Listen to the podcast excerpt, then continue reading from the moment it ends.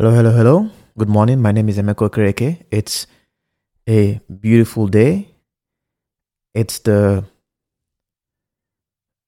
first day of the week, and it is a lovely day here in Berlin where I'm speaking to you from.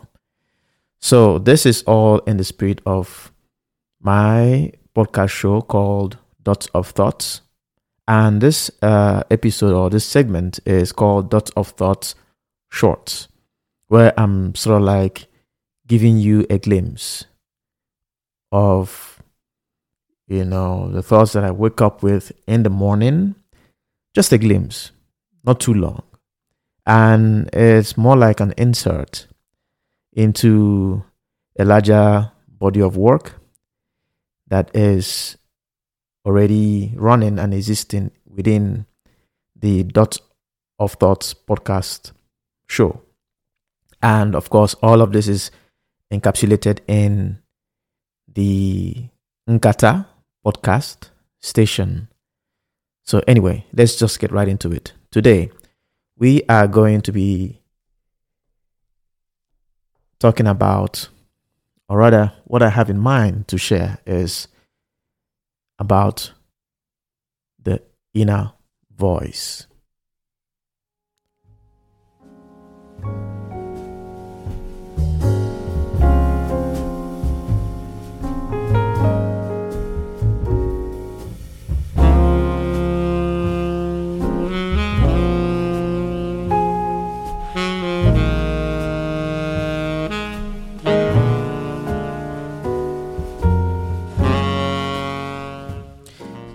So, what is really the inner voice?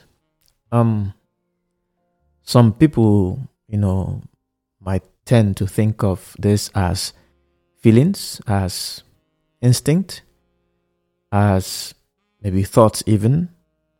But I think it is much more than that, actually. I think it goes beyond all of these.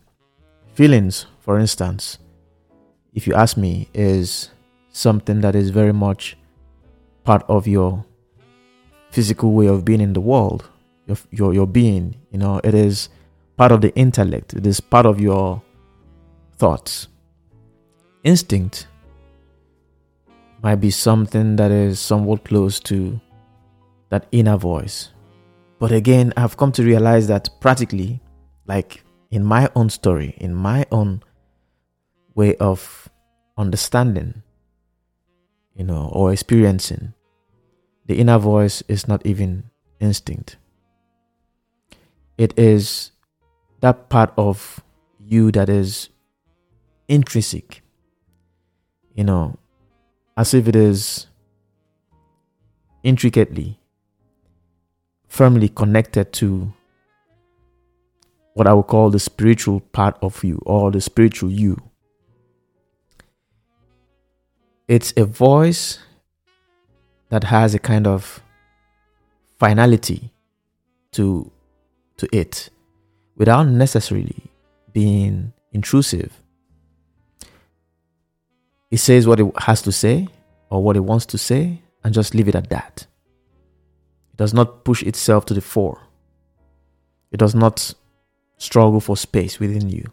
Once in a while, you get to hear it simply because you have conditioned yourself to listen, simply because you have perhaps found yourself in a situation where you can really listen to that voice. It's as if that you have settled like, you know, particles of dust hovering around and you've settled to the point where you can now hear your inner voice. Whereas other voices in your head, they are always struggling for space, always trying to assert it themselves and bring themselves to the fore. The inner voice sort of like takes its own space and waits for you to come to it. And sort of like reminds me or kind of like makes me think of, you know, how air works. We don't see air, Sometimes we don't even feel it because it is just there. But it's only when we say, for instance, put uh, two fingers to our nose and hold our nose to stop ourselves from breathing, that's when we get to a sense, or that's when we get a sense of the power of air that is always been present, but it never asserts itself. It's just there to do its work because it is. It is not was or going to be. It is. You know, um, this I find very interesting. Um, so for me, the inner voice have that kind of certainty and uh, you know finality to it. And in my own experience, when you eventually get to listen to it, you might not see what it's trying to tell you at that point. But oftentimes it is pointing you to something or a direction. And if you listen to it and follow, as is my own case, at some point you arrive at a revelation. And this notion of revelation is important because much of our world today is about appearances, what meets the eye. But underneath all of that is the process, the constant process of revelation. And I think there is a part of us that wants something to be revealed to us in every encounter, in every experience. And I have come to realize that your inner voice leads you towards moments of revelation as opposed to moments of appearance.